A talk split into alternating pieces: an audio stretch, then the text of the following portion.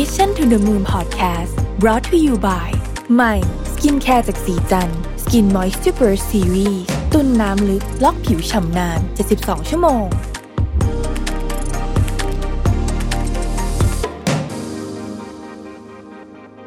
สวัสดีครับยินดีต้อนรับสู่ Mission to the Moon Podcast นะครับ คุณอยู่กับรวิศ หาญอุตสาหะครับ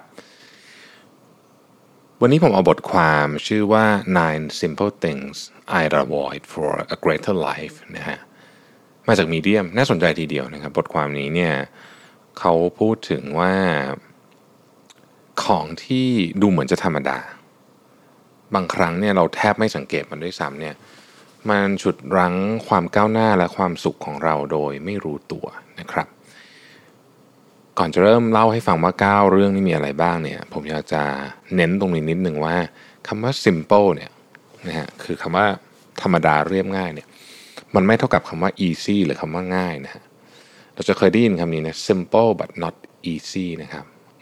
เรียบง่ายแต่ไม่ง่าย อันนี้ก็อาจจะเป็นลักษณะแบบนี้เหมือนกันนะครับเช็คลิสต์ทั้ง 9 ข้อนี้เนี่ยจะเป็นเหมือนกับคนที่คอยเตือนสติให้เรา ได้ถามตัวเองอย่างตรงไปตรงมานะ ว่าสิ่งที่เรากำลังทำอยู่เนี่ย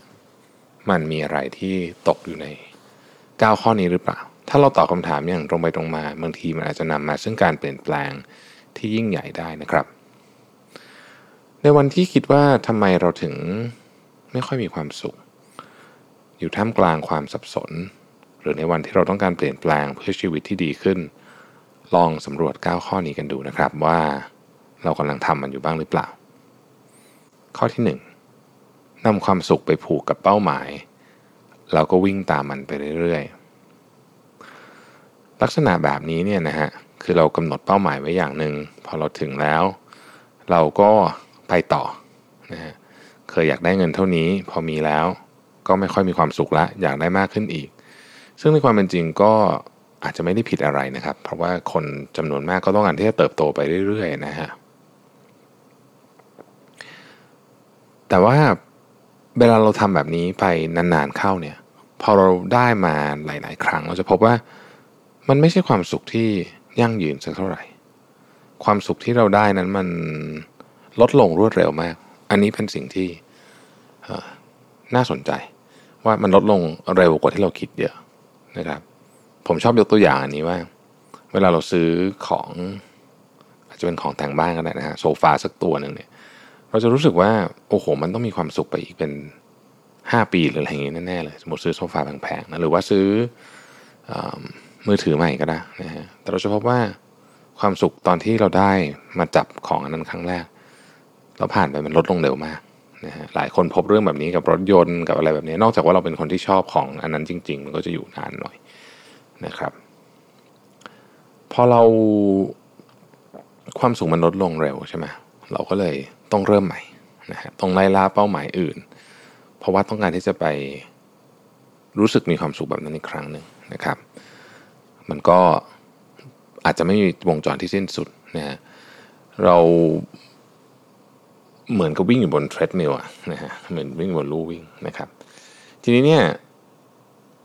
ถ้าเรารู้สึกแบบนั้นนะถ้าเรารู้สึกไม่ค่อย happy กับเรื่องนี้เนี่ยนะครับถ้าเกิดเรารู้สึกว่า happy แล้วก็การไล่ตามเป้าหมายใหม่ไปเรื่อยๆ เป็นสิ่งที่เราโอเคเนี่ยก็ก็ไม่เป็นไร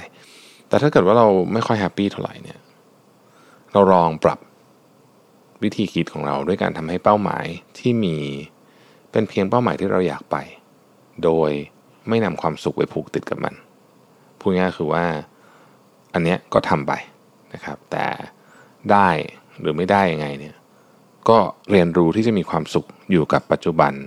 แทนสิ่งที่ยังไม่เกิดขึ้นในอนาคตโลแกนสมิธเคยกล่าวไว้ว่า เป้าหมายชีวิตมีอยู่สองสิ่ง อย่างแรกคือทำในสิ่งที่คุณต้องการ หลังจากนั้นจงสนุกกับมันนะครับ ผมคิดว่าความหมายของโลแกนสมิธเนี่ยเขาพยายามจะบอกว่า ควรดื่มด่ำและให้ความสำคัญกับสิ่งที่อยู่ตรงหน้า แล้วเราจะใช้ชีวิตง่ายขึ้นอิสระมากขึ้น แล้วก็มีความสุขมากขึ้นด้วยนะครับ มันก็เป็นอีกเวอร์ชันหนึ่งของการบอกว่าเราต้อง enjoy moment ให้ได้นะครับเป็นเรื่องที่ simple นะ but not easy คือเรียบง่าย แต่ทำไม่ง่าย ข้อที่ 2 ให้ให้ความสำคัญกับทุกสิ่งทุกอย่าง จนไม่รู้ว่าอะไรสำคัญที่สุด โอ้อันนี้ก็เป็นอะไรที่ค่อนข้างที่จะ เป็นตัวแน่นอนฮะทำลายความสุขแน่นอน ถ้าเราคิดว่าอันนั้นก็สำคัญ อันนี้ก็สำคัญอันโน้นก็สำคัญเนี่ยสุดท้ายเนี่ยนะครับ เราจะทำอะไรไม่เสร็จแล้วก็ไม่ดีสักอย่างนึงความต้องการที่มีหลากหลายเกินไปเนี่ยเราไม่สามารถทำทุกอย่างได้หมด ดังนั้นมันจึงเป็นความจำเป็นอย่างยิ่งที่เราต้องจัดลำดับความสำคัญ เพื่อเราได้กรองสิ่งที่คิดว่ามันสำคัญสำหรับเราจริง ๆ เท่านั้น ลองถามตัวเองดูว่าการทำสิ่งนี้จะช่วยให้ชีวิตเราดีขึ้นได้อย่างไรบ้าง หรือถ้าเราตัดสิ่งนี้ออกไปจะช่วยให้ชีวิตเราเป็นยังไงบ้าง การถามตัวเองจะทำให้เราสามารถตัดสินใจว่ามีสิ่งใดควรเก็บและให้ความสำคัญ หรือมีสิ่งใดที่ควรทิ้ง เพื่อลดความยุ่งยากของชีวิต เราต้องตัดบางอย่างเพื่อเก็บสิ่งสำคัญไว้ เมื่อเราทำเช่นนี้ เราจะทุ่มเทสมาธิไปให้กับเรื่องที่เราสนใจจริง ๆ แล้วก็ทำมันด้วยพลังงานที่เต็มเปี่ยมนะครับ ข้อที่ 3 พิสูจน์ตัวเองเพื่อคนอื่นอยู่เสมอนะฮะ นิสัยลึกๆของมนุษย์เราเนี่ยเราชอบเอาชนะผู้อื่นนะหลายคนพยายามพิสูจน์บางสิ่งบางอย่าง ให้ผู้อื่นเห็น หล่อเลี้ยงความสุขด้วยการเอาชนะหรือเสียงชื่นชมจากคนอื่นนะครับ ขอความคิดเห็นเพื่อเปลี่ยนแปลงตัวเองในทิศทางที่คนอื่นอยากให้เป็น ต้องการคำชมเพื่อได้มาซึ่งความภาคภูมิใจ แม้ว่าในที่สุดแล้วเราจะพิสูจน์ตัวเองได้ แต่ถ้าเกิดว่าเราต้องทำตามสิ่งที่คนอื่น ต้องการให้เราเป็นอยู่ตลอด เราจะไม่มีวันมีความสุขได้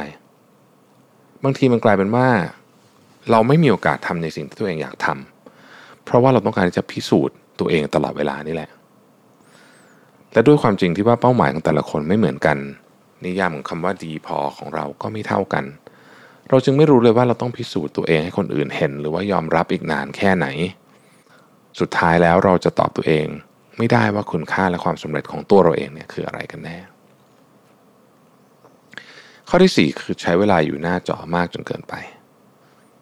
จากผลสำรวจของ global digital report เนี่ยพบว่าประเทศไทยเนี่ยนะครับเป็นประเทศที่ใช้โซเชียลมีเดียเยอะติดอันดับต้นๆของโลก เรากินข้าวก็ต้องเปิดมือถือนะฮะรอรถบางทีก็ยังหยิบมือถือขึ้นมาอัตโนมัติเลยนะเป็นเรื่องของความเคยชินนะฮะการใช้สื่อโซเชียลมีเดียแน่นอนมีประโยชน์ต่างๆ มากมาย เราเองก็พบกันผ่านโซเชียลมีเดียผมเชื่อว่าอย่างนั้น บางอย่างก็สร้างความบันเทิงให้กับเรา บางอย่างยิ่งอ่านก็ยิ่งได้ความรู้นะครับ บางอ่าน แต่บางอย่างก็ยิ่งอ่านยิ่งดูห่อเหี่ยวจะทำให้เราไม่มีความสุข เพราะฉะนั้นถ้ารู้สึกว่า screen time ของคุณเนี่ยมันเยอะจนเกินไปแล้วเนี่ยนะฮะถึงเวลาที่ต้องตัด screen time ออกบ้างนะครับหยุดติดต่อหยุดเสพข่าวสักพัก เอาสักครึ่งวันในหนึ่งสัปดาห์ก็ได้นะฮะเป็น no phone half day หรือถ้าไม่ไหวจริงๆ ขอสัก 4 ชั่วโมงก็ยังดี นะครับใช้เวลานั้นไม่แตะโทรศัพท์เลย ใช้เวลาทำอะไรก็ได้นะครับ ออกกำลังกายก็ได้ ใช้เวลากับคุณพ่อคุณแม่ก็ได้ หรือว่าไปทำในสิ่งที่คุณไม่เคยทำก็ได้ เพราะว่าคุณภาพชีวิตที่ดีมันเกิดจากกิจวัตรที่เราทำทุกวันนะฮะเราลองสร้างกิจวัตรใหม่ที่ใช้ชีวิตกับหน้าจอให้พอดี เรื่องนี้ก็เป็นอีกเรื่องหนึ่งที่เข้าโหมดที่ผมบอกว่า simple but not easy ทุกคนรู้แหละ ว่าเรามีแนวโน้มจะใช้โทรศัพท์มือถือเยอะจนเกินไป แต่ในขณะเดียวกันเราก็ยังหยิบมันขึ้นมาดู ข่าวแล้วก็ถ่ายไปแบบบางทีก็ควบคุมตัวเองไม่ได้เหมือนกันนะครับ ก็ต้องก็ต้องพยายามนี่ต้องพยายาม ข้อที่ 5 คือไม่ยอมรับในสิ่งที่เกิดขึ้น โทษทุกอย่างเลย ยกเว้นตัวเองนะครับ จอห์นวูเดนกล่าวไว้ว่า ความสำเร็จเกิดจากการที่เรารู้ว่าเราได้ทำมันอย่างเต็มที่อย่างสุดความสามารถแล้วนะฮะเราทุกคนต่างมีความสามารถที่เฉพาะเจาะจง แต่ละคนมีทักษะที่ถนัดและไม่ถนัด สิ่งนี้ที่เราทำอาจไม่ได้ผล แต่มีสิ่งอื่นที่เราสามารถทำได้อย่างดีเยี่ยม ขอให้รู้ว่าการยอมรับสิ่งที่เราทำไม่ได้ไม่ใช่เรื่องน่าอาย แล้วก็นี่เป็นความคิดของคนที่มีความสุขนะฮะ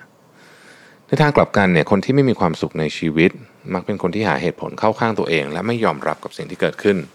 พอไม่ยอมรับกับสิ่งที่เกิดขึ้น ก็เกิดการปิดกั้นการเรียนรู้เรื่องใหม่ ๆ การที่เรารู้ว่าตัวเองได้พยายามอย่างสุดความสามารถ ถึงแม้ว่าในที่สุดแล้วเนี่ยเราจะไม่สามารถบรรลุเป้าหมายนั้นๆได้ แต่อย่างน้อยเราก็จะได้ประสบการณ์ และยอมรับว่ามันไม่เหมาะกับตัวเอง การปล่อยวางสิ่งที่เกิดขึ้น